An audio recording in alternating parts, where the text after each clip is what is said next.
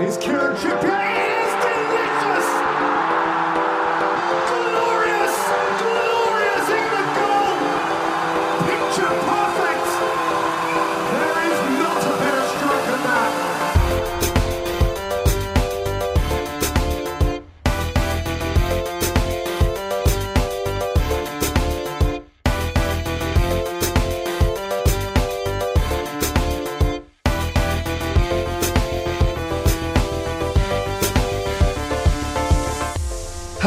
Welcome to another episode of the Wembley Way podcast. Tonight, it's a goalkeeper special. Tom is your host with Nick and Wonder Kid between the sticks, Matthew Haigh, for their best and worst of the week, a match spotlight preview of Leeds versus Liverpool, an EPL and England goalkeeper review, and then finally, the listeners' questions.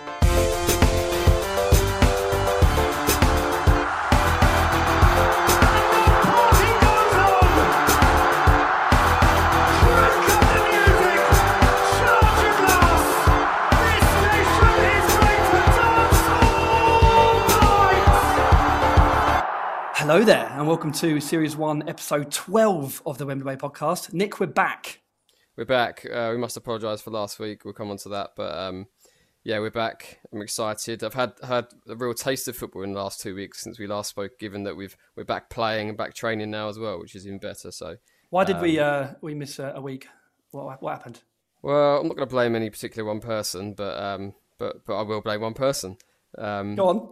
Uh, unfortunately, our, our guest uh, couldn't make it and um, uh, flecked out at the last minute. So um, Keeping Jack- his Jack, if identity. you're Oh no, there you go. Yep.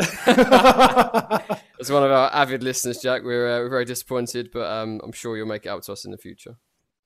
anyway, this week, goalkeeper expert Matthew Haigh's with us. Matt, how you doing? I'm doing well, lads. Thanks for having me. Oh, the pleasure is ours. Uh, so, um, Matt and Nick and myself, yeah, we've, we've uh, got a bit of history together. Played, uh, uh, m- well, more so Matt and Nick, um, Sunday League football. Um, Nick in the centre midfield, Matt in goal uh, for what, Billericay, Billericay Colts. I mean, what were they, what were they, what were they called at the time? But yeah, Billericay Town Colts, I think it was the, the youth team of Billericay, wasn't it? Uh, I think Yeah. we we first met probably when we were about six or seven, didn't we, Matt? Yeah, Um, yeah. Under under sixes, trying to learn how to chest a ball from about 200 meters in the in the air. Errol, yeah, our, our coach, he, he was a bit of an old school, and he used to throw the ball up really high, as high as he could, and then just go chest it, Yeah. and he'd have to get under it and chest the ball. So most Uh, football and league ev- managers then. Yeah, and everyone would like run, like walk off after training, like lifting their tops up, comparing red marks. So What? it was, uh, Proper English football. Yeah. True story as well. That's there's no that, that is completely true. I remember I I joined for like uh, two seasons, but only half a season in each. And I think I picked up a trophy in between. So yeah, productive little uh, um, twilight of my career. Yeah, well, tr- trophies, uh, trophies are our thing, weren't they, Hagee? We've got a, a quite quite a good record when we were younger. So Yeah, I was part of Parachute at the time, and we weren't so lucky. Got my big money move, got the trophy, and then retired. So Harry Kane. Tom, you I remember Yeah. you were a good addition to that in that centre of defence for a for That's a correct. year or two, wasn't it? I remember Yeah. it well. Ben Mason, I think, as well in there. yeah, Yeah. yeah. No, it's good fun. It really was good fun. I broke my wrist at the time, and that that that, that was a, a blight on the season. But uh, no, good memories. Good memories. Onwards with the pod. Of course, uh, as we always do, let's start with our best and worst of the week. Nick. Oh no, we're gonna start with Matt. Uh, is that right? Yeah, is that what you want? Let's do that. Matt. Yeah, let's go what- with that. Yeah. Yeah. All right. It's the first time our guest has um, began the best and worst of the week. Uh, Matt, what's your best of the week? Well, with me coming in on the pod, it would be rude of me not to say the best of the week is West Ham's performance yet again. And the reason I'm going to call that our best performance is because I don't think it gets the credit it deserves because of the injuries that we've got at the moment. So, obviously, playing Leicester was a, a huge game for both teams. But with the news of Antonio being potentially ruled out for the season, and then Rice as well being ruled out for you know minimum of four weeks, I thought personally I thought it was going to be a tough game, a really tough game for us to get a result. And I was expecting the worst and hoping the teams around us might drop some points. And then you know, the added pressure of Liverpool getting a result, Chelsea getting a really strong result and a strong performance. Uh, for me, just to you know take that forward and, and get a three-two win and uh, give me a bit of a heart attack in the process. I'm just about recovering from that now. Um, yeah, I thought it was a, a really gritty and, and really important win, particularly with not only them two I mentioned, but the likes of Ogbonna, who's been a rock for us, um, who, who was also missing. Cresswell went off injured. Nova went off injured. Um, I just thought it was a really impressive win, albeit a, a nerve wracking one. So that was my best of the week. Yeah, I Then- completely agree. We're, we're, we're, I'll just add in on that that uh, yeah, I completely agree. To be fair, in terms of injuries, you would never would have thought you'd turn out that performance. Uh, uh, I think as a Leicester fan, um, you would be fuming with uh, Choudhury, Maddison, Yes. and Perez Yeah. because uh, it seems like what they've done is broken um, COVID lockdown rules. Do we know what they've done? Do we don't know exactly? What? No, not not sure exactly. Um, Some sort of but- sex party. Yeah, It's- Tom, you're not far off. mate. Really? I think that, yeah, the news that's the news that's come out today is that yeah, exactly that. It was sort of house parties with 18 guests, all of them, all of them women. Um, no surprises there. And they they actually turned the lights off and hid from Brendan Rodgers uh, when they come up and checked. And then they took the party to to Choudhury's house after. So And then Brendan think joined them at that point. That's like So- that's like old school Fergie, isn't it? Where you like yeah, you, you get wind of it and turn up at the house party and chuck them all out. Christ, that's that's yeah, that is bad, isn't it? Brendan was just annoyed he wasn't invited, though. You know what he's like. Yeah, He's a bit Brent, yeah, isn't he? Brendan yeah. Rodgers? Uh, He is, isn't he? Anyway, Yeah, de- deluded Brendan. Yeah, no, I I think as a Leicester fan, you'd be fuming with those players because that- he obviously had no choice but to drop them, and um, Perez caused a lot of issues for opposition teams. His movement's very good, and he's, he's a bit he's sort of tricky to pin down, I think. And then Maddison, obviously, we know his qualities. He might not have started because he's only come back from injury um, recently, but yeah, that, I think that would have added a bit more quality for them. Um, but not taken away from West Ham's performance, uh, another great win. yeah. And Nick, what's your best of the week? My best um, is is twofold. Uh, uh, it's, it's two two 45 minute performances actually. Um, the first is Chelsea's first off against Crystal Palace at the weekend, and yeah, like Palace is a team that Chelsea should be beating, especially if we want to get top four. Um, Palace didn't play particularly well, but it, it's the best I've seen us play for some time. the The intensity which we played at was ridiculous. We won the ball back so high up every single time. I mean, I think the possession stats in the first half were in the seventies percent, which is ridiculous. Um, but it really was just a, a complete performance. Um, Havertz and Pulisic and Mount playing in the front three positions, all, all interchanging. Um, and yeah, uh, the- fluidity of those front three was, was, was brilliant. I, I actually think it's no coincidence that Werner wasn't on the pitch, and we produced probably our best performance uh, so far. All the players on the pitch are capable of, of playing football at a fast pace and a fluid pace, and, and Werner isn't at the moment. So I, I wouldn't, wouldn't surprise me if we see that, especially against the sort of deeper, more defensive teams more often. Um, So yeah, that, that first half performance, and then and then Man United in the second half uh, yesterday on, on Sunday against Spurs. I thought first half was, was fairly even, um, and uh, you, people can have a go at Spurs and maybe defensive mindset of sitting off. But I I thought that was all caused by Man United. They played at such a high tempo. They passed the ball so quickly. It's the best I've seen Man United play under Solskjaer by far.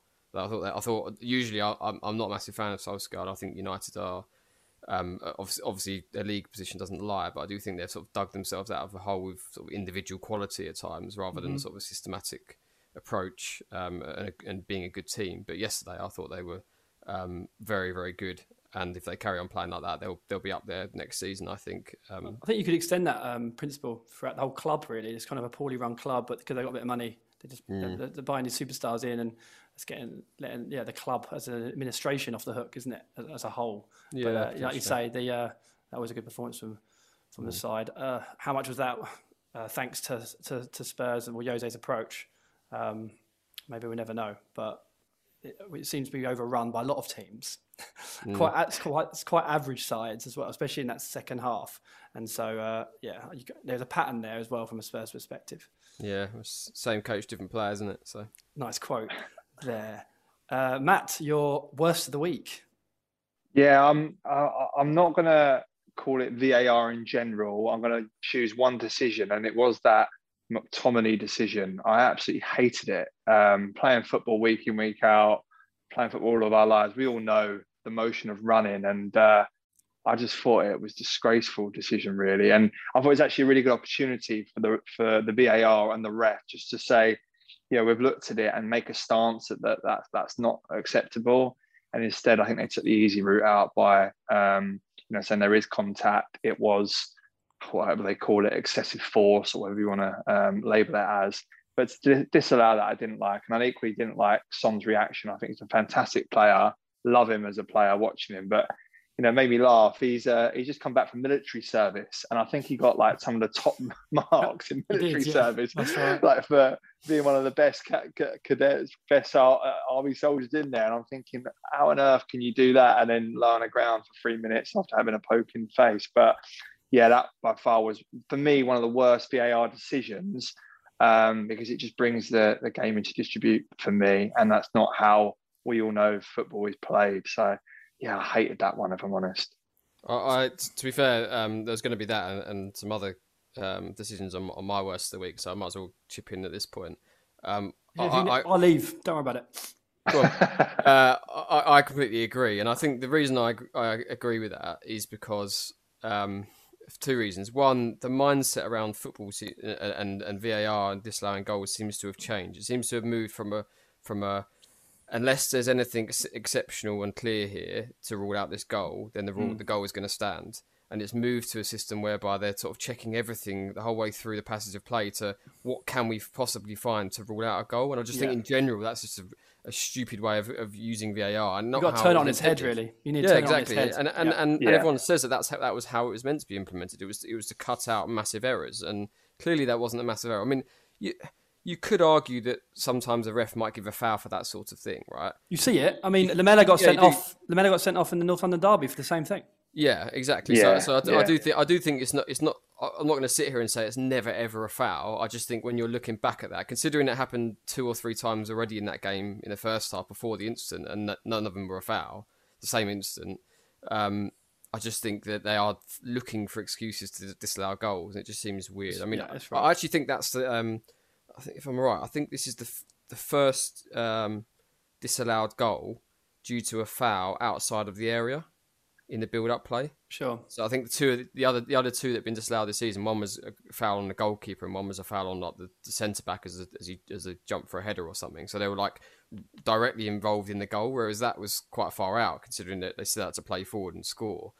Um, I just I can't see the, the logic behind behind giving that as, as a as a as a foul. So. I think the pressure got to them though. If you look at the amount of players that were around the, Mhm. the ref, and to be fair, I'd do the same if I was Tottenham players. I don't blame them for doing it. It's Yeah, just you need the absolutely. you need the refs to be a bit stronger, really, and and the and the VAR. Uh, but I think the problem is it's from the top. It's you know the o- the for the Premier League that the guy at the top is Mike Riley, isn't it? I believe, Mm. um, who Yeah. wasn't the most fantastic ref back in the day, and I, Says it all. I just don't have, don't have trust in him personally. But yeah, I, I agree, Nick. It was just a, a bad one. But Tom, you make a good point because yeah, you're right. Lamela got sent off for something similar, and and, and I, I kind of tend to agree. If you're given a foul live, you go, God, a bit soft. Why is he given that? But to Mm. bring it back was just too much for me. Yeah. Yeah, fair enough. I think um, it's not the technology's fault; it's the application of the technology, as everyone always says. And also, I mean, a lot of people say we just want consistency. Well, no, what you're, you guys are saying is we want to turn it on its head, change the principle behind VAR, and yeah, make it something that, as you say, quashes major mistakes, not fucking. Um, trying to find a needle in a haystack in order to disallow goals, right? Yeah, that makes a lot of sense to me. I can't. I think everyone everyone would would agree with that. Um, I'll have to send this to the, the PL uh, uh, once once it's, once it's live. Anyway, that was your best and worst of the week. Next, we um, that's us looking backwards. Now we're going to look forwards um, with our match spotlight. Um, this week, I think because of their performance against City, the win against City, the champions, we're going to go with Leeds versus Liverpool. Um, Nick, why did we? Why did you choose this one? Yeah, as you said, Leeds a very impressive game uh, at the weekend against against Man City. Obviously, winning with ten men for, for quite some time in the game as well. Um, interestingly, I I thought um, obviously it was forced, I guess, with ten men, but Leeds changed their approach somewhat. And, and when they went down to ten men, I thought, oh, here we go. They're gonna they're gonna carry on playing as they normally do, and because they've got ten against the, probably the best team in, Europe at the moment, um, they're going to get absolutely wiped out by City. But actually, they, they sat behind the ball. They kept compact. They didn't really give City many clear cut chances, um, and then they caught them on the break. And and I- I've had a chat with a couple of Leeds fans since, and, and they disagreed with me massively, and I can understand why. But I I did say to them, it does beg the question as to whether they could have sort of followed that sort of approach in some of the other big games. They've done okay in the big games. I think they drew with Man City um, earlier on this season, but they have been they have been beaten quite convincingly by quite a few of the, the, the teams up the top of the table. Yeah, Um, I just yeah, I just I just think maybe at times they could have sat in a little bit deeper, been a bit more um, structured and rigid, and then court teams on the break because they've got fantastic energy on the break. Excuse my ignorance. I didn't watch the game, but had, maybe did they not change the way they played because of the sending off? Yeah, Um, absolutely. Yeah, yeah. That, right, that's what that's what Bielsa said. I think Right. Bielsa actually come out afterwards and said the performance today was absolutely nothing to do with me because we've never worked on a situation where that where we've done this before. We've never even we've never even tried doing this in training. yeah. So so you have to th- you have to congratulate the players and not me. So it, it was it was completely forced by the sending off, but it just makes makes me think could they have done that in some other games a little bit more um, and had some better results? But I don't know. Yeah, I mean, we've said it before of Leeds. You can't you can't have too much of a go. They're gonna they're gonna survive. exactly. They've been very entertaining in doing that. Yeah, but yeah, so they got they got Liverpool, and obviously Liverpool look a little bit more back on track now. Um, I would actually say that they're they're. Uh, I mean, I'm going to put my neck out. I think they would finish in the top four. Liverpool. Um, I, I just I think with the quality they have, I can't see them not winning quite a lot of games, and their running isn't bad as well. To be fair, so Is that at the expense of Chelsea or is Leicester dropping out? I, I think there could be. We, is West Ham, of course, in there as well? Yeah, I, I, I think, I think now, I think there's, uh, there's two places up for grabs, uh, and I think that, Put your neck on the line. Come on. I think it's between three teams, personally, which is West Ham, Chelsea, and Liverpool. Um, Okay, who's going to get it? uh, I don't know.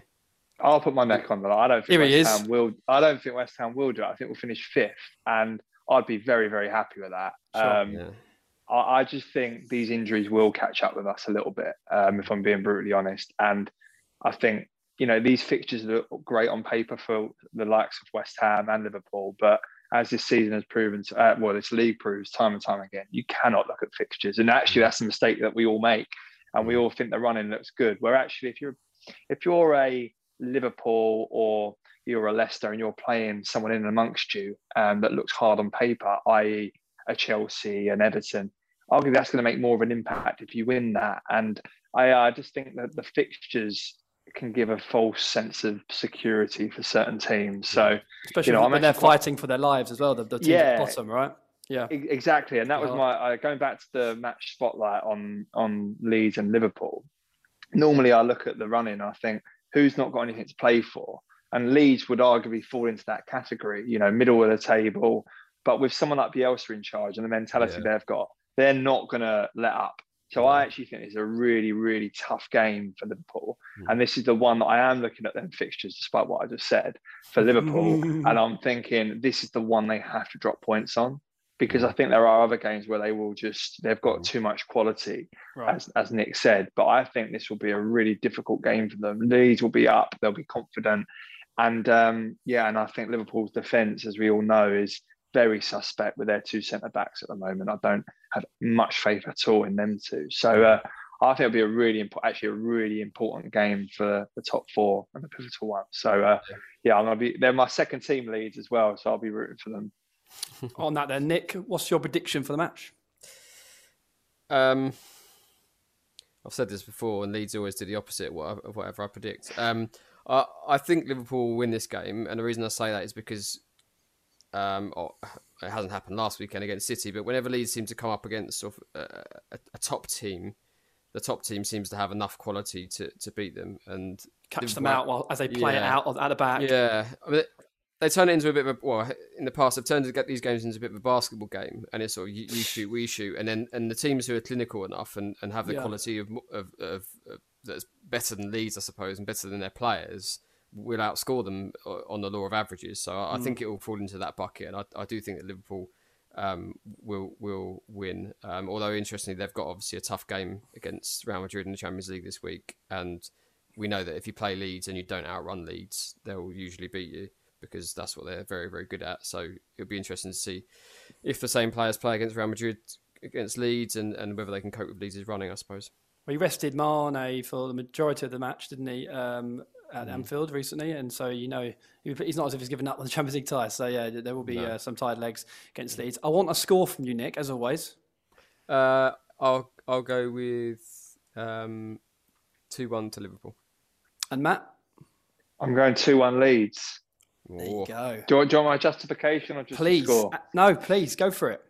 Uh, I think um, I think their attack will be uh, quite dangerous against Liverpool's poor defence. Um, I think actually, even though Cooper's out injured, they've got that. Co- uh, I can't pronounce his name. Is it Cock or Conch? I never know. Oh, yeah, yeah, I Cock, think it's- yeah. I think One it's of the Cock. two. That's it, Yeah, we'll, we'll take Cock. That'll do. Cock, yeah. um, but he's um, I actually Love a bit rate him. I don't. I'm not sure about old Llorente at the back, but he seems to be adapting a little bit more to to English football. So I think that might be a blessing in disguise. Yeah, and I just fancy them in uh, on the back of the, the European game for Liverpool. I think they'll they'll want to continue there, you know, to prove that they can compete with the big boys. So Mhm. they're going to go two one Leeds. Yeah, that's true. I, I just thinking about that that channel in between Nat Phillips and Trent and and Bielsa might because he's, he's played Raphinha on both sides, isn't he? And he might he might put him on the left and try and terrorise that channel in between them. It seems seems so suspect of late. Yeah, see, I genuinely believe he could be a world class player, Raphinha. I really like the look of him. I think he could go to a to a, a top team and not look out of place at Yeah. all. I really like him. There you have Indeed. it. That's this week's match spotlight. Um, and now, as for our special feature uh, of the episode, as I said, Matt is a goalkeeper, and uh, this is Matt's goalkeeper review. Um, Nick, we have a couple of questions for Matt. Yeah, before we get into that, I'm, I'm just going to I'm just going to say that um, Matt, we've been modest so far with Matt's ability because we've talked about Billericay Town, We did. um, um, Billericay Town Colts. But Matt, you you um, had some experience in Billericay Town first team, but also had experience at some some other uh, academies as well, right? Oh, my apologies. I've undersold you, Matt. Yeah, but everyone's got a story about how they had trials at X, Y, and Z, haven't they? So I fucking, I fucking so- take it with a pinch of salt. But no, when I was, I think when I was, my background story for goalkeeping was I had an older brother and we had a samba goal that we all did when we were younger. Best Christmas present I ever had. Yes. And uh, being the younger brother, got pushed in goal and you know weren't allowed out to shoot, and that's how I started going in goal. And Nick will remember, uh, you know, his dad was in charge with with um uh, with Dave Atkinson, the legend at the time, yeah. and uh, got I weren't I weren't the best on pitch at the time, but we had a we had a, a bit of a suspect keeper, Butterfly Jack, he was called, nicknamed by the parents because he he couldn't catch a thing. Tom, this Don't is really Jack. Harnett, by the way. Oh, is it? Yeah, he played in goal for us when we were like seven. He's not, he's not even into football now. No, no. A bit a bit harsh on the parents saying how rubbish he was at seven years old. But anyway, I got uh, got um, got pushed into the uh, the firing line, and uh, yeah, had a, had a game a half after he, he had a, bit of a nightmare, and then never looked back since. And then Yeah. yeah, then did all right, and uh, played for Chelsea in two spells. Um, was close to signing to them, and then they got taken over by Roman Abramovich, and uh, then they they cast their net a little bit wider, more, more worldwide than local, Sure. which was which was gutting because I I, didn't remember. know Yeah, it was it was I- Matt I- Haigh or Thibaut Courtois. yeah. Jokes aside, they were um um, when I first went there, it was they shared a training pitch with uh, Fulham at Cobham, and it was a little almost like a cricketer's um kind of like pavilion, you know, for the Yeah. for the changing rooms, really old school Right. before the money was there. And then I went back three years later when I was invited back when I was like 16, 17. And it turned out it's like fingerprint scanners, you know, Drogba, Terry's cars in the thing. Joe Ida Johnson's son playing with us in this in this bubble. It was a different world. But um, yeah, it just didn't quite work out then. And then got another break to Palace and uh, I was stupid playing cricket and football at the same time, and then was playing cricket in the nets and ruptured my cruciate, and then it never really worked out. And then yeah, never got back to it. Went to uni and took a different route. But um, yeah, so that's that's a bit of the history around goalkeeping for me. But uh, Yeah. hopefully, I can give you my opinion on on a few things in the current world because it's moved on since when I was taking it more seriously. Yeah, yeah. No, thanks for that. I didn't, I didn't know that some of those things. Uh, quite, a, quite a story. So, not only goalkeeper expert, genuine, you know, uh, wonder kid with with injury problems. Yeah. Uh, yeah, that's what Matt we he was an absolute cat for us on a Sunday. So Yeah. uh, if we were leaky at the back, we'd always rely on, on Hagee to save us. There you go. What, what a segue then into the goalkeeper review. Indeed. Nick, take so it on away. that note, um, we'll go. We'll start with um, reviewing Premier League goalkeepers.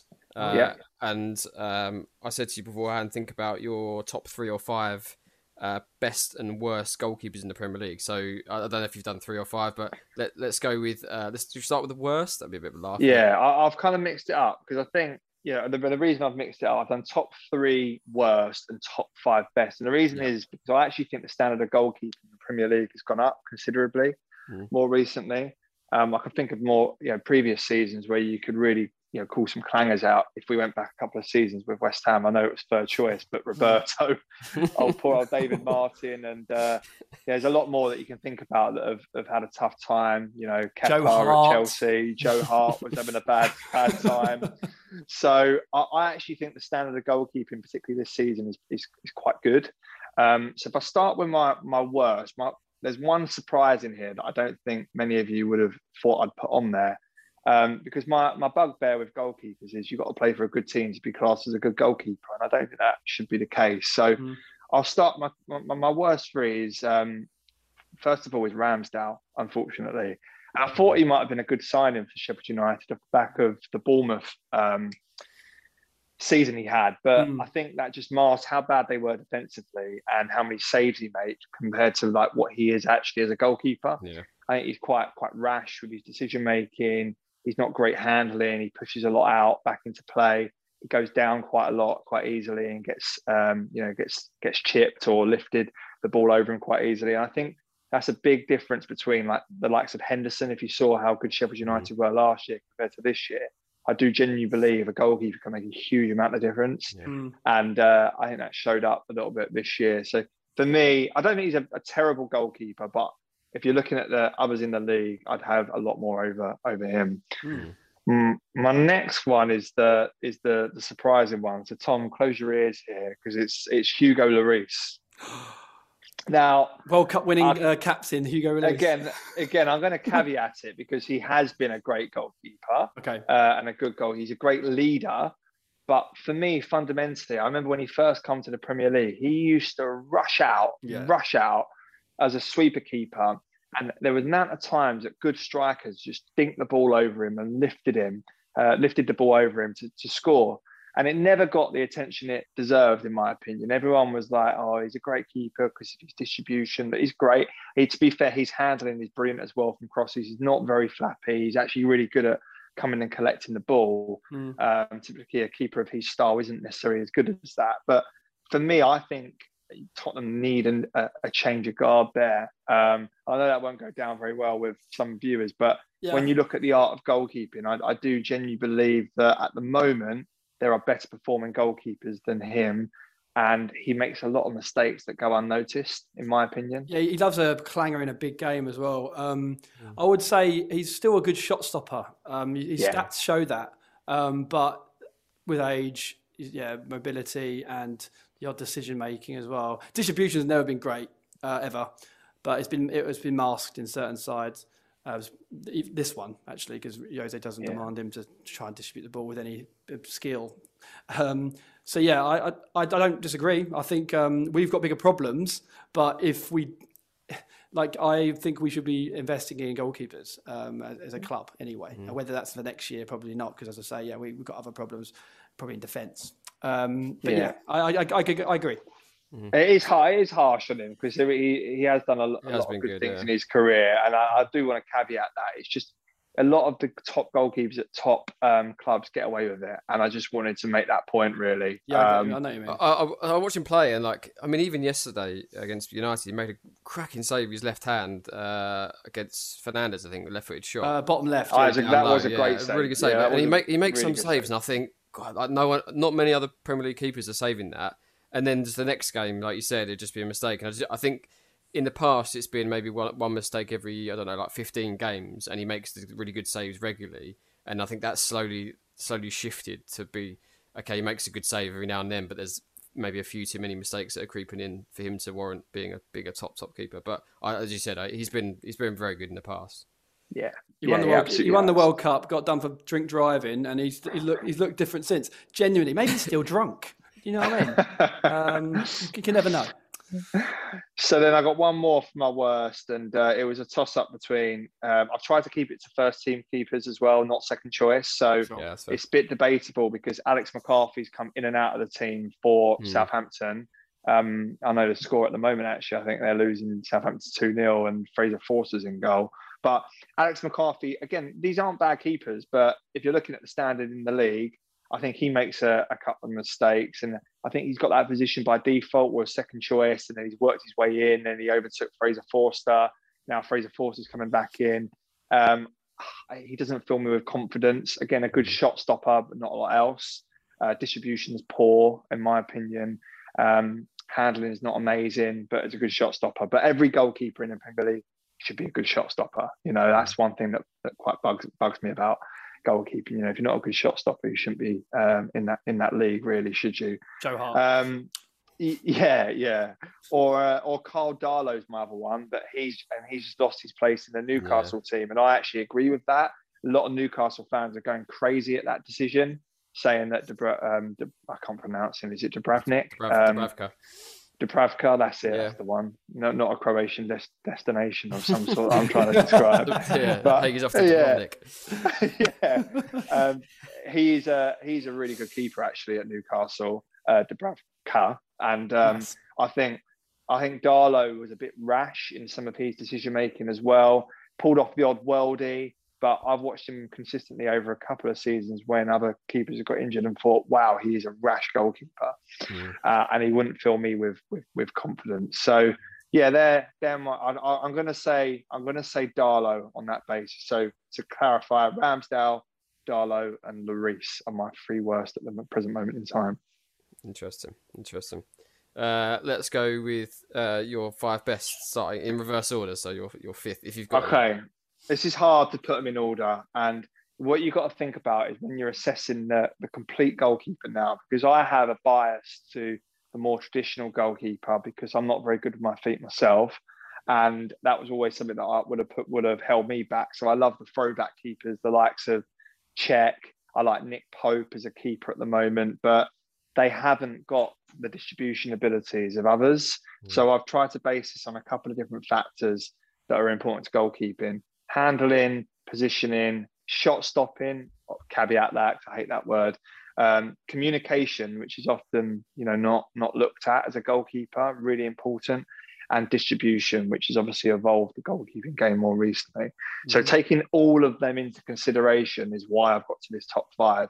And the likes of Nick Pope aren't in there because unfortunately he's proven in in the England games recently he doesn't he can't do that mm. he can't do that part of the game with his feet mm. and I think that is going to stop him from being a top top goalkeeper because he's got everything else in abundance but he hasn't got the distribution aspect so I, I won't do it in any particular order I don't think um, but my top five um, I'll start off with with the one that springs to mind which is Alisson.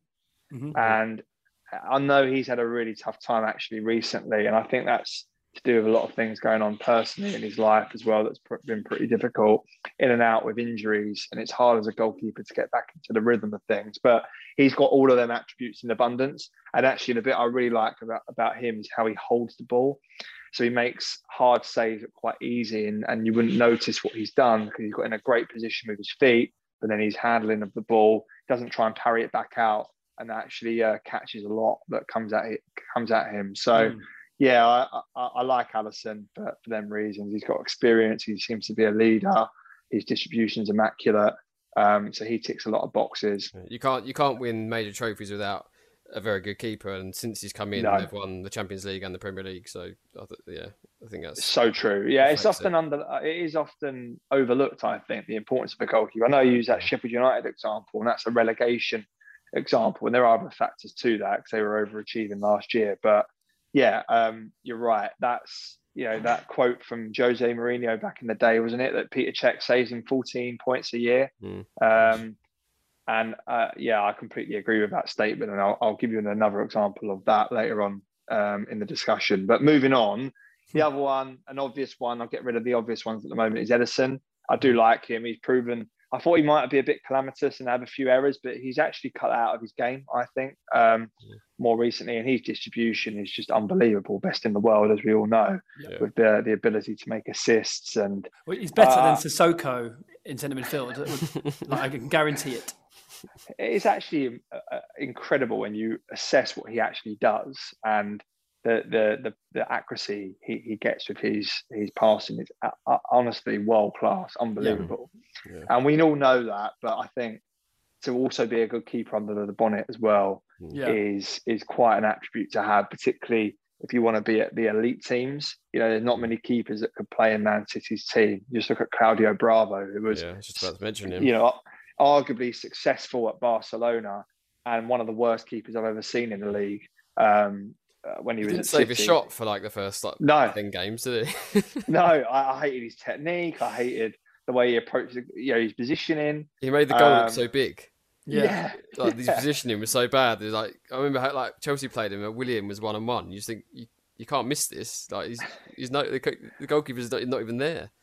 And, and you saw the defense just lost all um, confidence in him, and that and that's the, the big thing. If you lose confidence from uh, your goalkeeper, it runs through the team as well. Mm. People start panicking, and uh, yeah, so he's a massive upgrade, and he's really really impressed me with his ability as a goalkeeper. Not only his ability as a, a footballer, more gen, you know generally with his distribution, but I think his handling, his positioning, he's a good shot stopper. Seems to communicate well. So yeah, I, I, I like him a lot. Um, so they're my top two, and then third on my list at the moment is Schmeichel. I think again he's he's actually underrated because of probably the history of his dad.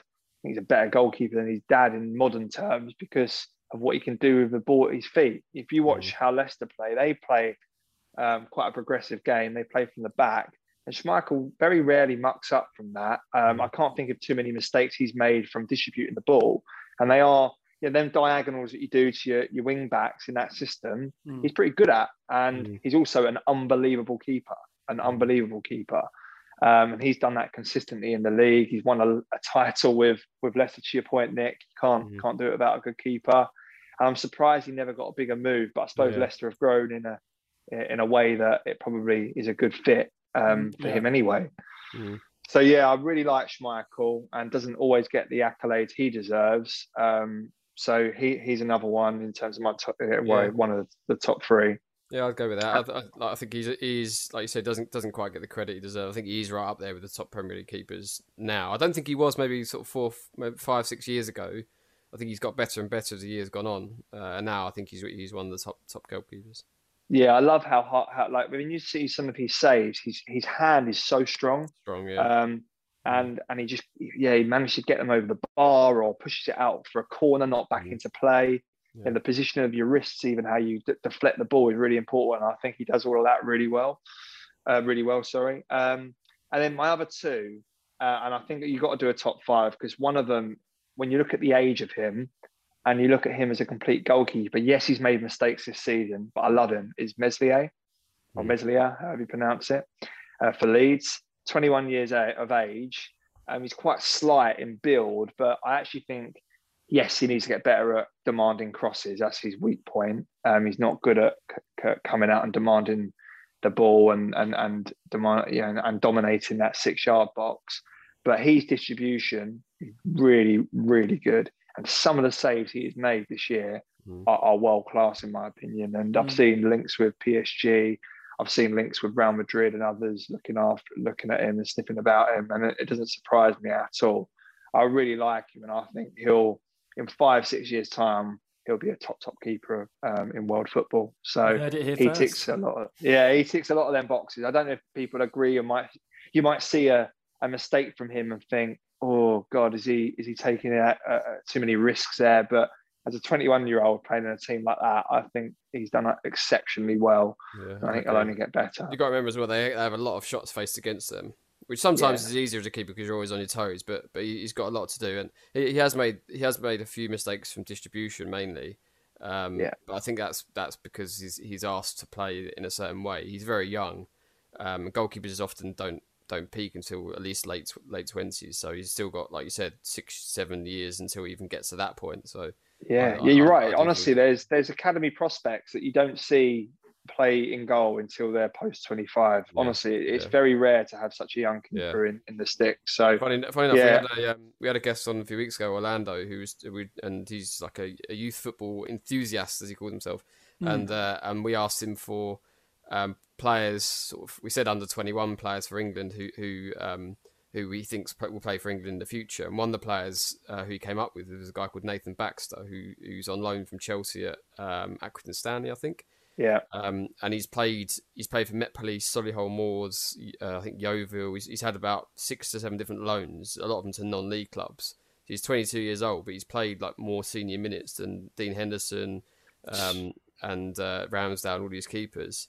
and and we were saying like it's, it's with keepers they don't tend to get that enough experience and enough exposure to senior football at a young age so they don't tend to peak till they're sort of 25 26 yeah. um, i mean I, I, can't remember last time dean henderson's won but like a, a, really young keeper comes out of an academy in the premier league and you think oh he's going to be england's keeper. You sort of you don't know you don't really see it too often do you? No you don't. No, it's very very rare. You need that experience but then equally the keepers are it's a weird position because you need a homegrown quota. A lot of the keepers are hmm. then you know bought in to fill that, and and you end up being like third, you know a good young academy keeper ends up being third or fourth yeah. choice, no chance of ever playing because or you've got. A, they signed Stuart Taylor, who's been who was City's third goalkeeper for about ten years and never played once. Yeah, exactly. And then and then yeah, you push down uh, the pecking yeah. order. But I, re- I, yeah, just he's the my one to watch if you like. In in sort of five years' time, I think he could be a, a top top keeper. And I couldn't not do my top five without Martinez, who is a bit of a, a throwback keeper, but hmm. I actually think he's quite good with his feet as well. Yeah. Um, more than people give him credit for again. And I think Arteta made the wrong call, in my opinion. Uh, we have a bit of a running joke in our football team, don't we, Nick, about Leno and Martinez. And I'm a bit harsh on Leno, um, but I don't rate Leno as a top, top keeper. I think I he was, was going to be in your worst three, mate. No, because he, he's not a bad keeper, no. but he's not good enough for Arsenal. If he was playing for Brighton, like Roger Sanchez, another one who's is, I don't know if he's Roger as his first name, but Sanchez, yeah. who's who's just um, who's just come into the Brighton team. If you look at him, you know, he's got everything that Leno's got, and arguably a bit more, in my opinion. He could be another really good keeper in the Premier League who's come out of nowhere if Leno was playing for Brighton, no one would be talking about Leno as a keeper for mm. uh, a top six club um, in old terms of, of if Arsenal were competing. So I think he's a good keeper, but he doesn't fill me with a lot of confidence compared to some others in the league. And I would have chose Martinez over um, Leno if I was Arteta. And uh, I think he's proven how important he is for for, for Villa this year. Um, so yeah, and it, every keeper is going to make mistakes. Every keeper, it's, it's how you bounce back from it and how you get out of your head. Um, and that will probably lead us nicely onto the England discussion because that's one of um, one of my concerns with a young Jordan Pickford. But we'll get onto that. Well, I think we get onto it next. You, you mentioned England. Uh, please, yeah, take, talk us about the, uh, the England pool of goalkeepers. Uh, your views on them. Yeah, it's a tough one because you've got to understand England's philosophy, right? And I, I admit I wasn't sure how far they were going to commit to playing at the back under Southgate, but that's now proven to be integral to their game, which changes the debate on the goalkeepers because Pickford has got a lot of faults. I think his technique's poor. I think some of his positioning is poor. He makes saves look harder than they should be because of his movement, uh, how he has his hand positions. Um, he makes himself look small in the goal as well, even though he's not small because he gets so low. If you watch right. when he when he's so low with his hands and his knees, um, that if you put the ball high in the in, in, in the net in the corners, he struggles. Um, but then equally, you think, "Oh, what a save he's pulled off there!" But, but really, other keepers can make that look quite easy, in my opinion. Right. And I've got some real concerns with his communication, his temperament, how if he makes a mistake in the year in the Euros or a World Cup, how would he react?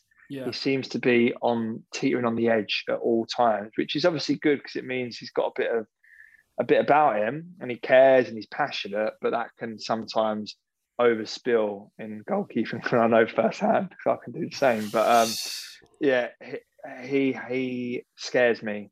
But on the flip side, if you want to play out the back, he's the best keeper for it at mm-hmm. England at the moment because no one no one can do it as well as him. Mm-hmm. So I think just to, to summarize with Pickford, handling debatably it's debatable, it's not great. Positioning is poor in my opinion. Communication is a talker. Is it good talking or is it does it set out panic in the team? Mm-hmm. I, I, don't know. You have to ask one of the centre backs around that. Um, yeah. Uh, distribution. Next week, got Harry Maguire on. yeah, that'd be a scoop, wouldn't it? yeah, his distribution is obviously excellent. His shot stopping is good. It is good. He, he recovers really well from these poor positions, but he's a bit of a concern. And then Nick Pope is everything that Pickford isn't, you know, in terms of shot stopping, handling, positioning. Absolutely brilliant. I love how he comes to crosses and dominates as well. And that takes, you know, if you're one 0 up in the Euros you know, in the last in the last five minutes, there's a corner. and you want your keeper to come out and flap at it or or cut or you know dominate and Mhm. and take that two hands and, and take all the pressure off. You're backing Nick Pope over Pickford in that scenario. But to my point earlier, his, his distribution is just not good enough for the way England want to play. So that's a big question mark but I, I wanted to give him a chance, but he had that chance in the recent England games. I don't think he took it. There Mm. were so many times he got away with murder Mm. with the ball at his feet. Um, so that kind of made my decision up. I don't think he can start for England. And obviously, Stones made that mistake, didn't he, in terms of giving the ball away um, against Yeah, Poland? But, but- but it, it was it was sort of started by by the fluffed left-footed pass, wasn't it, from Pope? completely, Um, completely. and then I, I don't think he he communicated back to say, look, give it back to me and pop Mm. it off, and we'll go in another direction yeah. either.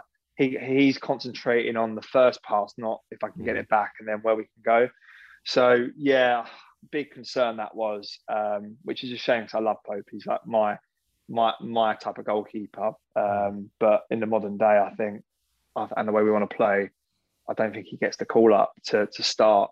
Then the other two are, are I really like Sam Johnston at West Mm. Brom. Really like him. I he's got a lot of potential, but he's not going to start for England because we would know if that was going to be the case. But I really like him, and he he will be battling it out for third place with uh, with Dean Henderson as well. And for me, if I was England manager, I'd be bold and I'd start Henderson. And the Mm. reason for that, I think he's seven out of 10, eight out of 10 in every department.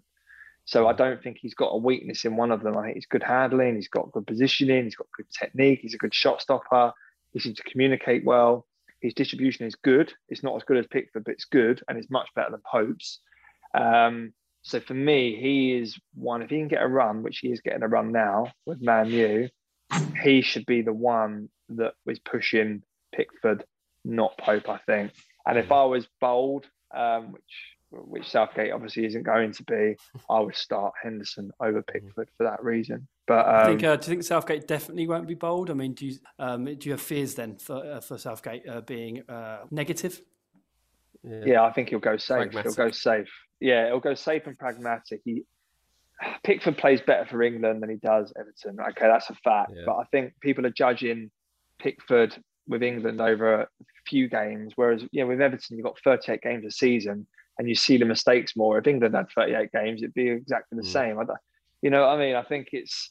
But, I- but to answer your question, Tom, yeah, he will be. He will not be bold. He will go with Pickford, and it's not the worst decision because it, it fits his style of play. And fair play to him for uh, for, for doing that. And I think from a distribution point of view, it makes sense. Uh, what I worry about is if Pickford makes a mistake in one of the group games, then how he reacts because Mhm. it could. I hated it in the was it 2004 uh, World Cup when uh, I can't remember when Rob Green. Rob got- Green, yeah. ma- Yeah, yeah. uh, Man, Nice. uh, USA, USA. Yeah, and they changed him straight away, didn't they? They got rid of It him. They changed him straight away, and, Mm. and actually Tragic. in that game he made a great save to keep it one-one, um, and almost redeemed himself, and he would earned the right to be number one uh, Mm. during that season. And then Capello just said, "Yeah, one game, off you go." And that's whoever's your number one at the start, unless something drastic happens, and you are literally throwing the ball in your net, Roberto style, then um, then you can't you can't change it. You've got to stick with them. So yeah, I think he'll he'll he'll, he'll stick with Pickford on that basis. Yeah, yeah, I, I agree. I, th- I think um, I would I would like to see Henderson play. 'cause like you said, I think he's a he's a bit of a mixture between Pope and, and Pickford, in my opinion. Uh, like you said, he's he's very good in every department. Maybe not as good distribution as Pickford or good coming for crosses as Pope, but definitely a combination of the two. I think if he w- if he had any chance of starting, he would have played at least some minutes uh, Yeah. Yeah. in, in the Of recent course. three games yeah. and he gave them all to Pope, which for me was sort of a an indication that Pope's his number two and possibly could start if he does really really well. But Pickford's my favourite, and he's probably going to start uh, when he's fit. Um, and I think that's what he'll go with. I don't think Southgate actually um, expected Henderson to have this run in in United's team that, he, that he's having, and I think that's why he's sort of stuck with Pickford. I think if he if someone told him at the beginning of the season, right, Pickford's going to play every game from pretty much January to the end of the season for Man United and play very well, I think he might have phased him in a bit earlier and started playing him in the in the earlier friendlies and earlier games for England. Um, but because he hasn't done that, I think he's almost sort of made his bed and he's pick, he's he's chosen Pickford. And I think he's got to sleep sleep in it now. He's got to look Um, ahead as well. You've got the World Cup to think about. And yes, there's a case of saying play Henderson because uh, you, one would assume he would become maybe United's number one in the next three years and then obviously be a shoe in for the probably at that point uh, for the England team in the World Cup. However, who knows? I mean, uh, De Gea could come back in the squad and reclaim his position. Probably he's likely to, at least in the short term. And so, yeah, can you bank on Henderson being that goalkeeper mm. for the World Cup in three years' time? Probably not. Mm. yeah, Henderson. Henderson. I think Henderson might be ruining his decision to, to sign a new contract at, mm. at Man U because Chelsea were sniffing around him, weren't they, before they went for Mendy? So imagine he did go to be number one at the start of this season to a big team like like at Chelsea or or even someone a little bit lower down. I reckon he would have been competing for that number one spot now. But he's got age on his side. He's still a young guy, and uh, he will. I think he will overtake Pickford in time. But yeah, um, he might be ruining his decision to sign a five-year bumper contract at Man U now. Um, or he might not. It might work out mm. all right for him if he continues to replace De Gea in the from now from now on. I think it's interesting because Gary Neville was talking about it the other day, and and he was saying I would start Henderson. He was at England number one. I would start Henderson, and then, and then they said, "What about for Man United?" And he went, "Hmm, yeah, not sure. Man United first team goalkeeper is a big job, and then and, and you do feel like that if you ask a Man United fan, I think they'll be like, "Oh, I really like Henderson. Okay, he's going to be your number one for the next eight years." They go, "Yeah, okay, let's see how he gets on," sort of thing. He's not he's not like that. He's, it's he's, early days. He's gonna be, yeah, exactly. It's early days, but I don't think he's, he's sort of made up anyone's mind that he's going to be Man United's number one. No. But the signs look good so far, to be fair. So they're the yeah, I mean, that... I was just I was just going to say, um, just De Gea is a good example of when he did come into the team originally at Man U, and he he had a, a, yeah, a rough spell. Yeah, yeah, he really struggled. He toughened up a little bit, got used to the league, and then progressed. So when you make a decision like that, you, you don't just chop and change it, but week by week, it, it, you either if he's your number one, if Ole's made that decision that he's your number one, then that's he's got to give him some serious amount of time to prove that because you can't just swap goalkeepers around weekly. You get out of the rhythm and and then you make mistakes and it's it's terrible for the team. So yeah, it looks like he's been bold with it. So we'll see. We'll see if it if he continues, he can make a late claim. And unless you have no hands or no arms and you are Kepa, uh, in which case you, you should be taken out of the team. he saved a good penalty with his knee though, didn't he, in Europa League? I was at that game. It was great yeah, against was uh, against uh, Frankfurt. Yeah, it was like straight down the middle, and he's sort of like long barried it and like like squashed the ball between his knee and the ground. Yeah, it was, it was an incredible save. It was one of the best penalty saves I've ever seen. I actually fully fully back his decision to not come off in the Carabao Cup. Well. I'd be, oh, God, I yeah. would be fuming as a goalkeeper if he got taken off in, the, in that in that in that minute to after playing the whole. Well, it, fa- whole it famously happened in the is it the Euros with uh, Tim Krul, and he comes on, and then there's yeah. yeah. an unbelievable yeah. penalty yeah. saver, and they win. The, the I think if it's part out. of like a predetermined plan, I think that's fine because I think that that was wasn't it? It was like bring him on, and it was like a almost like a psych out for the other team that oh we're now bringing on our specialist, uh, specialist our spen- penalty penalty specialist. um, That's staying in. Yeah, I like Will um, penalty specialist. They're bringing him on. I think it psychs out the other team. Whereas the, the Chelsea one just seemed like Sarri decided, and uh, yeah, and was like, "No, fuck that." Yeah, so, um, and then we lost. So they're the, uh, the, the keepers at England's disposal. Um, Nick's got a question here. Uh, one goalkeeper in world football, Matt. Who do you, uh, who you would choose for England if you could? Easy answer: Jan Oblak. He is phenomenal. Um, I got some stats actually in preparation for this because I I, I, it's still equally, it's easy to say how good he is, right? Um, and everyone knows he's one of the world's best. But I was looking at some stats. So he's he's faced 537 shots and saved 431 of them. That's an 80% um, you know save rate, which is pretty high. You know, when you look at how that compares to others, it's incredible. And he only concedes one goal every 132 minutes, which is equally incredible. And uh, we all know Atletico Madrid are well drilled. Um, Simeone's you know defensive mindset and mm-hmm. they're a great defensive team, but without a good keeper, that falls apart. And he is phenomenal. He's only 28 years old as well. He, yeah. he seems like he's been around for ages. He's only 28 years old, but he is the Messi of the goalkeeping world, basically. Um, mm-hmm. so that's how important he is to, to that team, and uh, hence why he's got what uh, I think it's a hundred million buyout clause of some mm. sort. But you know, if, if Kepa was worth 80 odd million, then God knows what he's worth. Well, but yeah. You, you joke, Hagee. Um, when Chelsea bought Kepa, Kepa's buyout clause was 71 million and Oblak's was 80 million. And oh. the club the club said no, it's a bit bit it's a stretch too far, the extra nine million. So uh, So we went with Kepa. That bad decision. That is a terrible Yeah. decision. Uh, Whoever, he's, whoever made that call He needs to be sacked. I'd love to see him in the Premier League though, because I don't- then then I think it would get the attention it deserves. Like, Mhm. yeah, Alisson. No one really knew too much about Alisson before he comes to the Premier League. We're, we're quite um, not arrogant. What's the word? We're just blinkered to Mm. how good Out of sight, out of keepers are. mind. Yeah, particularly with goalkeepers. There, completely. there tends to be like Yeah, I don't know over the last like couple of decades. There's been sort of a couple of big name goalkeepers. Like you had sort of uh, Oliver Kahn years ago, and then it was um, Neuer, Casillas, Valdés, and he had these keepers, and like and, and yeah, they were very good at, at certain at certain points, but it was definitely like those names were highlighted. No one else. Like there was a good keeper Yeah. for say like Valencia. You never would have known about it really. Um, Buffon's probably Yeah. on that list, isn't he? yeah, yeah, yeah, yeah. Bit fun. Yeah. He's got a jacket in there. Mm. Um, uh, so we'll round off um, the Wonder Kid goalkeeper Matt Haigh goalkeeper review with a, a, a debate. Um, this one is about keepers coming off their line during penalties and that being penalised by VAR. I guess the question is: Is that right or is it wrong? Who wants to go first? I, I'm going to go first on this one because I, I absolutely hated this rule when it come when it first come in because I, I let me try and explain it. Mhm. Right, the odds are stacked in favour of the, the penalty shooter scoring. Right, that it they should be scoring nine times out of ten.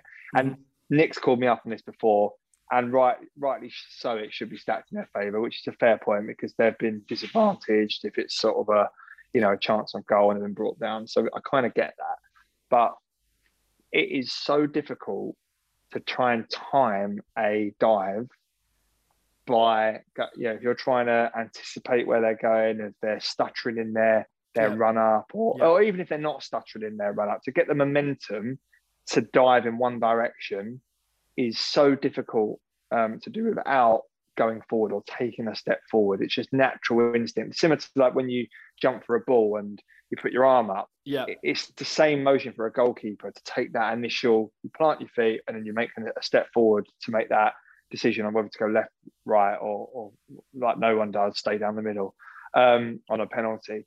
So I, I think it's really harsh, really, really harsh to penalise goalkeepers if their toenail is off the line. Um, so I think that's really, really, really harsh. And I hate the rule because you make a world class save from the penalty. But that moment for a goalkeeper, I can't tell how how, that, how good that feeling is. Probably only equivalent is obviously scoring a goal if you're yeah. a, if you're an outfield player. Giles. Yeah, yeah, I remember that. Right, explain God, yourself. Oh, this Um, is uh, this this yeah. goes back some years, Tom. This is uh, a a, a guy who played for us at Billericay who decided to, that he thought he was better than than us, which was impossible at the time. We were the best in Essex, and uh, he he decided to leave, go to a rival team. He come back, and I think they had like a penalty in the last minute. Um, Giles steps up to take it. Everyone's sort of, you know, give him a bit of a bit of verbals or whatever Sure. and then he absolutely creams one. To be honest with you, smacks it um, bottom right, and I've pulled off one of the best penalty saves I've ever, ever pulled, and we all went crazy. And then he walked off the pitch, didn't talk to anyone. Last Yeah. minute, oh, I think we it was to win Nick, wasn't it? I think Yeah, was yeah. I think it was. I think we. I think it was two one. Yeah. Epic. yeah. Um, and, but to put that, but I could have been a centimetre off my line, and that would have been disallowed in, in this day and age. So Mm. look, my take on it is I understand why why the rules there, uh, but I think there should be a margin of error because um, it's really really difficult to time that and and to get to get it to get it right if you if, if you're diving. So similar if it's the magic spray or if it's what they do with VAR or whatever, putting the lines down. Yeah, I'm not talking. I'm talking like five centimeters or ten centimeters to allow allow you that initial step forward because Mm. it's so so difficult to, to save otherwise. And some keepers are mastering it now, but it's like you are literally learning a different skill. Um, and Yeah, because you're yeah, allowed. you You're, start- they changed didn't they? And you're, you're now allowed one foot off the line as long as the other foot's Yeah. on the line. So some so keepers are sort of doing this technique where they they step forward and di- sort of dive off of one leg with the other leg still Yeah. on the line, sort of thing. Don't yeah, but it It's limits. bullshit, it limits, isn't it? What's, what is that? Like, Mm. this is, there's now this like strange technique that's being like conjured because of this stupid rule that they've imposed like after hundred years of the game.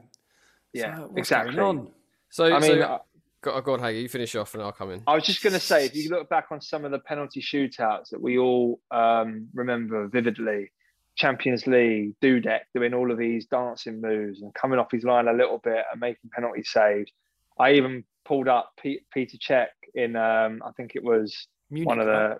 yeah, against That's right. Munich, and and he he would have been pulled up for coming off his line. And there's there's so many big occasions where keepers have made huge saves that would have been pulled up and then you know retaken, and it's basically retake it until you score. Because trying to change that technique mid game is impossible. You know, you don't Right. you don't just you don't just learn how to how to change that mid game. Yeah. Um, and yeah, so I just think looking back over time, there'd be so many penalties that would be disallowed now for what? But I completely understand if you're five yards, if you're walking off your line and making the goal smaller, then Yeah. absolutely it should be disallowed, like disallowed and retaken. But nine times out of ten, we're talking about centimeters here. So sorry, Nick. That was that was my final point. well, no, Nick that's has an opposing view. Is that right? Um, yeah, I mean, I've I've played sort of bit of devil's advocate before on this, and Sure. and I'll go through each of the points. I suppose the first one I completely agree on. Um, stuttered run-ups should be stopped. Uh, the, like the Jor- Jorginho or Fernandes sort of technique where they do the hop and, and even when they stop and start, I don't I don't agree with that because, like you said, it is impossible, uh, and I think that's sort of it's deception. I don't think it should be allowed. Um, although I do I do agree that the penalty odds should be stacked in the striker's favour because that's the reason for the penalty, right? Sure. Um, Yeah. In terms of the the issue of them coming off their lines, I so I don't actually have a problem with it in terms of it's a harsh rule. It's a harsh rule if someone's a centimetre off their line that, that they're that, that they're penalised. It's also a harsh rule if someone's a centimetre offside and they're penalised. So it's sort of hand in hand, I suppose. I think I think the, the tricky thing is that we've got VAR now. We've brought that in, and goal line technology is one thing where we can measure it to the literal millimetre. Mm-hmm. Offside, have debates around the, the, the accuracy of the technology, but they measure it to the millimetre.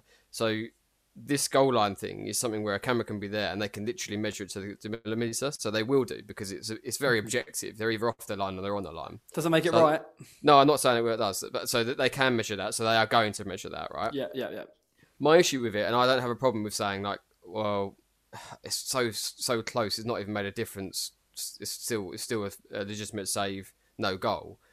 The problem I have is I can't find a better solution. I can't think of one. I've, I haven't heard one. Like you mentioned, using the spray for margin of error and stuff. But then what if they're three centimeters over the margin of error?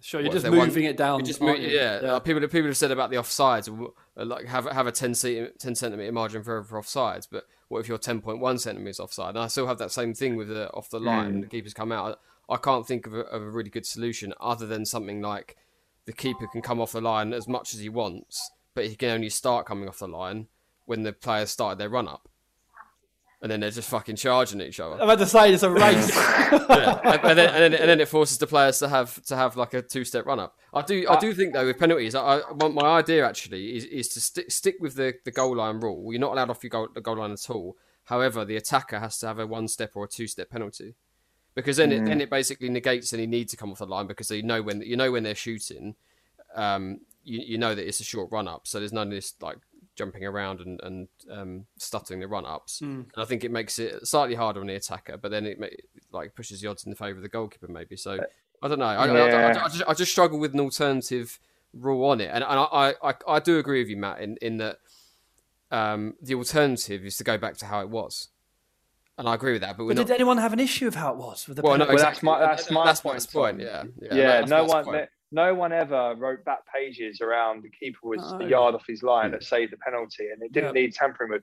So the one, the one bit I'd counteract to, to Nick's point, and and something we've we've talked about before is you don't see this scrutiny over a free kick, right? If the ball cannons into a a wall and they're Mm. nine yards rather than ten yards, the Mm. game goes on because it's up to the ref to sort of own that decision. Hmm. So, you know, like the magic spray works for there, why can't that work for a goalkeeper? But I, I, I do, I do hear that if if if you are using technology, it has to be used to the nth degree. But I think everyone would accept if you had a magic spray or a, a two yard line that's on, on there and you are over it, then it's like, well, you've had your margin for error.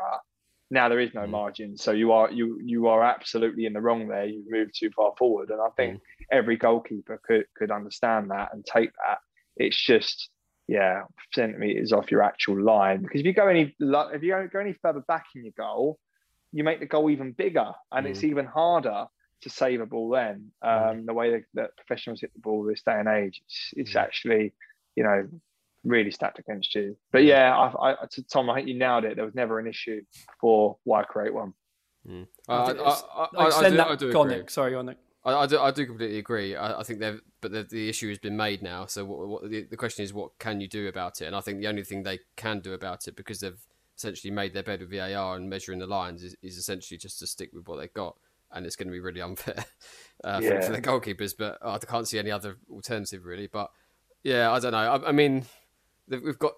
I think the the issue is is is what they've done with technology and mm. how they're using it. Um, we've got the, we've got these these rules of coming off a millimeter of your line, a millimeter offside, um, and things like that. And I, I, just don't, yeah, I don't think it's. Um, this will become a huge thing in the coming months, and I'll tell you why. Because we're going into a tournament that will mm. have penalty shootouts in there. Mm. And you wait until that moment comes, mm. and you know, you imagine Pickford. this. T- yeah, you imagine it, right? Against Colombia, Colombia when we're all celebrating, you can't yep. celebrate because you've got to wait until the, the, the check has been made. Who's the uh, Scottish the goalkeeper? The Scot who who say saves to get Scotland to Euros. He looks at the the, key, the referee. Yeah. Says, "Is it? Is it okay?" And it ruins that moment, doesn't it? Mm. Yeah, completely. Yeah, and and this is this is my point. I think you know when we get to the Euros, you're going to see this rule. What people are going to really make a, a, a big song and dance at it yeah. off the back of some horrific decisions that we'll see. Yeah, yeah. I, uh, no, I, I agree. So we're taking the, the, emotion, the immediate emotion out of the game with everything. You can't whether, celebrate whether anymore. goalkeeper save, whether it's a, a goal, whether it's uh, a, a, not a, like penalty not being given and later being given. Is, is sort of the, the natural flow of the game is being being completely ruined. But we're too far gone. Yep. Um, and on that note, too far gone. We are an hour and 19 minutes in. Next up is the listeners' questions.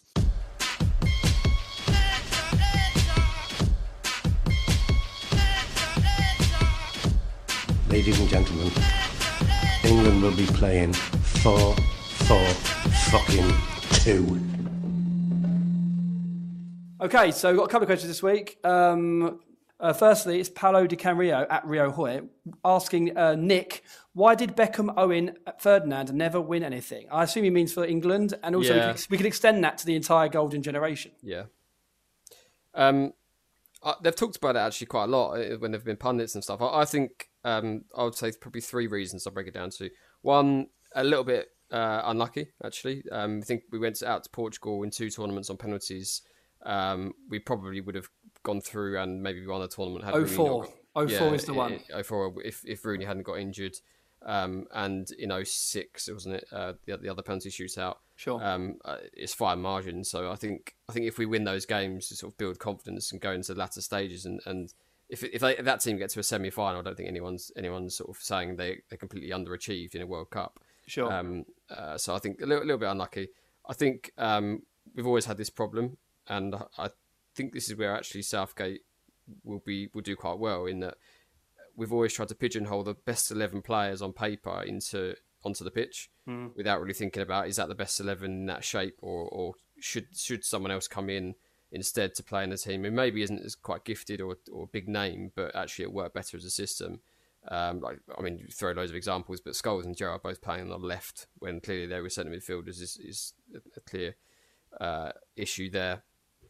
Um, so I think I think that that issue is has, has not helped in the past uh, mm-hmm. when we had that golden generation, um, and it might have taken a, a, brave manager to try and drop one of them really uh, and say, "Well, I, I, can't play you. I can't play all of you in here, so I'm going to have to play a Hargreaves. I'm going to have to play Gareth Barry at times in a, in a three midfield to, to, to protect against that." And I think it sort of happened later on, but by that point it was too late. The golden generation sort of stopped by then, uh, or, or, past their best by then. Um, yeah. And then and then the last one, uh, I think is quite important, is sort of team chemistry and club rivalry. I was going to say. I think like when you think of Lampard, Terry, Ashley Cole, Rio, Rooney, uh, Gerrard, Carragher, they they've all talked about it in the sense that they would go to England and they'd be fine, they'd be civil, but they never wanted to even get to know each other on a personal level or talk on a personal level because they thought that would somehow give a weakness to, to Chelsea or to Man United or Liverpool at the time. And um, yeah, I don't think that helped. I think nowadays the England the England setup's different in that all the youth players seem to sort of know each other somehow. Yeah. Um, and know each other and coming through, and they're all very good mates. And when they join up for Yeah. England, it seems like they're having the best time ever being in the England squad. I think they're part of the England setup as a youth. Uh, pl- uh, Yeah, player. yeah, I yeah, that's yeah, probably yeah. why they have Yeah. those kind of like in, yeah, because it, it wasn't the same, was it? Yeah. Um, so I think that's a huge issue that happened in the past, and now, like I said, it looks like they, they're almost joining up with their best mates. And and at times, you probably think when you look at sort of the under twenty ones or, or even the youngsters in the England squad, you probably think they're having a- a better time uh, with England than they are with their clubs because it's everyone's on the same wavelength. Aren't they? Playing FIFA, playing all sorts of games and stuff. So. Uh, inviting 18 women round to the houses, you know. Uh, wouldn't? Yeah, exactly. So yeah, I think those are the three reasons, um, which is why I do think those those second two, second two reasons. I think that's why everyone's quite happy with what's happening at the moment under Southgate, and I think he he he's conscious that he doesn't want to put ch- chuck all these players on the pitch. I think he's conscious about a system and having the right balance, which is why maybe he's gone with two midfield in lot or two sort of defensive midfielders in a lot of these games and things like that. I think he's he's thinking about the the, the system rather than just sticking eleven on the pitch. Uh, and like I said, the, the the team spirit seems to be a lot better than it used to be.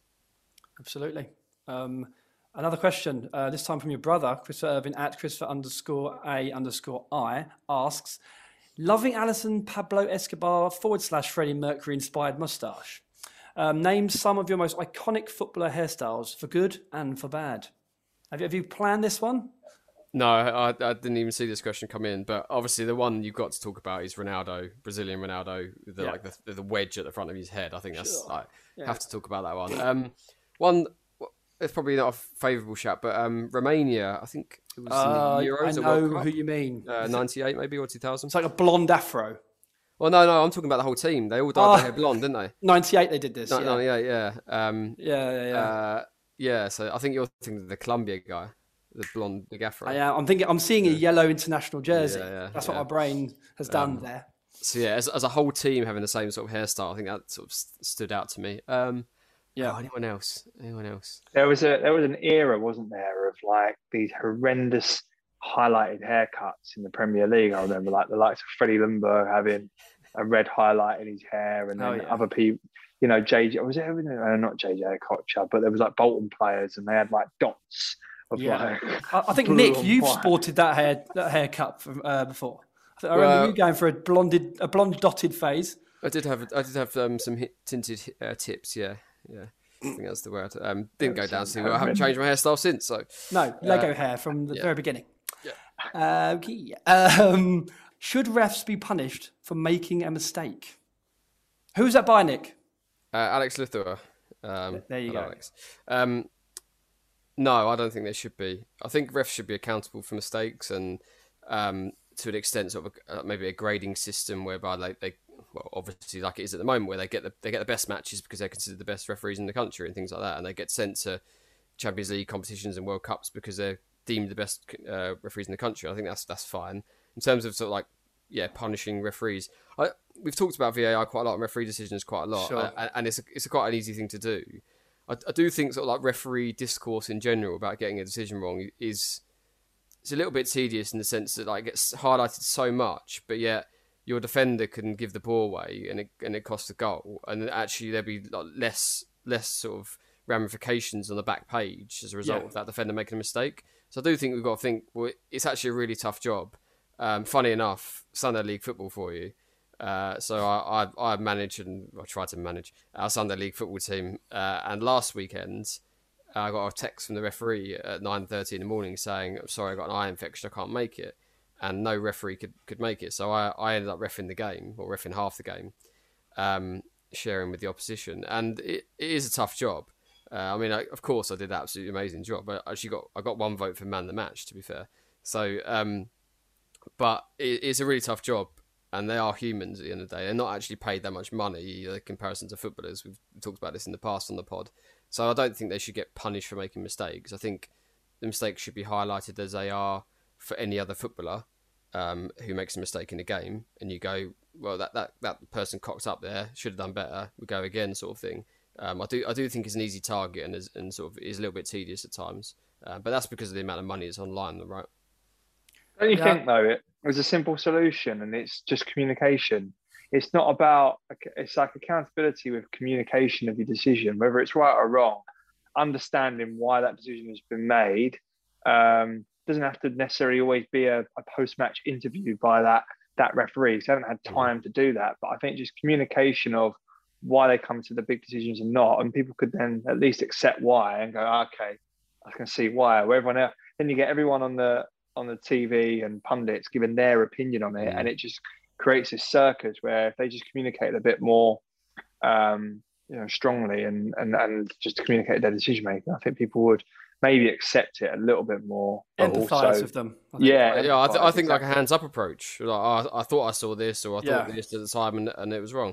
I mean, that, that we've talked about. We had a question before about should interviews be given by referees after the game, and we sort of end up with a no because you're basically going to get these referees who sort of want to be in the limelight even more, Mike like Dean. you know, like your deans of the world. Yeah, but but I do think in terms of communication of, of decisions that that would be a, a positive step forward. And I mean, I, we didn't mention it earlier on, but did you see the high foot in the in the Newcastle Burnley match where they didn't give a penalty? So the ball Yeah. keeper made a save, it went up in the air, and a Newcastle I can't remember who was now. A Newcastle player came in to try and head the ball into into the net, and the Burnley defender put, put his foot up, like volleyed the ball away. He did get the ball, he did hit the ball, uh, but his his foot was like right up head height with the Newcastle player. And it, like any other area of the pitch is a slam dunk free kick. It should be a penalty for higher foot. Um, and they didn't give it. And then and then um, PGMOL came out afterwards and, and said, "Oh, the justification was because he won the ball and the defender stooped." And it, it was complete bollocks. Like he didn't. The defender didn't. It wasn't a low. It wasn't a low head. It was a high foot. Sure. Um, uh, so they, they were like retrofitting this this justification, that and, and, I, and I completely disagree with that. And I, and I go, I agree with you, Hagee. I think that like coming out and just saying that at the time I thought this, mm, not not really sure now, but it's one of those things, isn't it? And and sort of everyone was slightly empathised, as you said, Tom. I think Hmm. VAR takes that away because they've then got to justify a decision that they've seen as much as all the pundits and all the fans watching, which makes that quite difficult to say. But then the retrofitting's even worse, then, isn't it? Because it's Exactly, like yeah. you- Yeah. it's kind of salting the wounds, isn't it, to the bad error? Yeah, yeah, indeed. Ugh. Final question uh, then of the episode uh, from Stephen Willett at Stephen underscore Willett, who asks, "I've got over it. I've got over it a bit now. I think he says, uh, but that decision on Jude Bellingham's goal last night was truly shocking. What are some of the most shocking decisions by a referee in football history that come to mind?" So yeah, I, I agree. Uh, the the Bellingham decision against Man City. We've just we've just I've just sort of sat here and uh, and trying to defend referees to, for being human. Um, but I mean that decision was absolutely ludicrous. One thing I would say on that actually on that particular decision, I wasn't going to say this, but um, so the referee was Romanian, right? And I think Right. the biggest error he made wasn't giving the foul. I think I think he might have thought that was a high foot or a, or a foul. Um, but the biggest mistake he made was blowing the whistle before Yes. Bellingham put the ball in the net, right? Hundred percent. And the reason I say the referee was Romanian is because guess guess which league doesn't have VAR? The Romanian league. Really? Why is he? Yeah. Why is he ref- refereeing Cham- is it Absolutely. Champions League Absolutely. matches? with and I can with VAR? guarantee you that guy, the referee, he blew his whistle and then thought, "Fuck, we've got VAR. I, Yep. should have let that go into the net." And that's the biggest mistake he made. And it, it what Champions League quarter final. It's horrendous. And, and they haven't got a referee who uh, is used to refereeing with VAR. I'm not. Being, I'm not being funny, but he he would have ma- refereed a maximum of six group six group games plus two knockout games. Right, so eight games he's refereed using VAR in total, and they're and they're putting him on a Champions League stage, quarter final to referee a VAR match. It's, it's it's ludicrous. So for me, it was a it was a crap mistake, but but that, I think that was purely instinct instinctive for him to blow the whistle, and then afterwards probably thought, oh fucking hell, I shouldn't have done Yeah, that. yeah, So yeah. um, so yeah, uh, that was on that. But um, And your greatest mistake of all time? yeah, oh, I've got three. Um, one is uh, Reading, the Reading Ghost goal, which I don't know if you remember. So um, Reading were playing, and I think it was in the Championship at the time, and um, someone had a shot, and it, it went wide, right, about about three foot wide, uh, but but a defender was sort of standing uh, on off the pitch where the ball went off.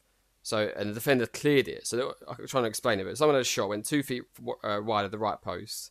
Defender was standing there. Defender sort of booted it back into play, but the ball went over the byline by about a few inches, Yeah. and the linesman flagged right, and then the referee gives a goal. Yes. The ball was never anywhere near the goal; it went wide, and and the lino is looking so closely at the line. He's just thinking, did the ball cross the line? And the referee's not thought about it and given a goal. Honestly, like, when I'm, a I'm goal not doing is- it justice. I'm not doing it justice. No, I know exactly what you mean. When the ball goes over the line and it's not given, it's one thing. But if it, if it if it's nowhere near the goal mouth Oh, mate. and then they they give a goal, that's uh, that's a, takes it to a whole new level, doesn't Yeah. it? So, Steve, on that question, de- definitely uh, YouTube that one. I've got to mention Graham Poll giving three yellows to the same person in the World Cup, In the World Cup, uh, well. and then Great getting and then getting sent home uh, from the World Cup. He didn't ref another game in that tournament, so I think Sure. that, you got to mention that just from like a, a personal, um, like, yeah, guttedness for Graham Poll. It's not a word, but no, it's not. I um, like it though. uh, and the last one for me, just just for pure pettiness, and this, this just sums up a lot of refs in that power trip. Is um, uh, referee drops his yellow card, Gascoigne picks it up, shows the ref a yellow Oh. card for dropping his yellow card. Yeah. The ref then books Gascoigne for doing that. I mean, you power cannot- trip, innit? You cannot get more power trippy than that as a referee. I mean, I, I don't like to bash them, but but at times they can act like a like a, a nightclub bouncer. Um, they uh, yeah, really really did. Uh, I think that one's the worst of all, just for pure pettiness. For me. Was that a, was that a European ref or was it in the in English? no, no, no. It's, it's England. Yeah. I was going to say because sometimes, sometimes in Europe the European refs are very quick to run over and like really passionately book a player as if they're like they're not on the same wavelength. But Mm. Yeah. I don't know if that's an English ref, then it's an old it's an old ref though, isn't it? It's a, it's a very obviously it's when Gascoigne was playing, so maybe time yeah, to yeah, change. yeah, yeah. As I always do, I like to end it with my final word, and that's to please subscribe to our podcast feed, whether that's on Spotify, uh, Apple Podcast, Acast, or Google Podcast. Leave a five star review. Please keep them coming in; they really help. Share us to your friends on social media. Follow us on Twitter, Facebook, and Instagram at the Wembley Way. And remember to check out our website for previous episodes and the latest England squad power rankings at thewembley.way.com. That's it. That's the end of the episode. I've been Tom. I've been Nick. I've been Matt. Brilliant. And we've been the Wembley Way. Good night. Yeah. City hall, city school, city tree, city hall. Yeah.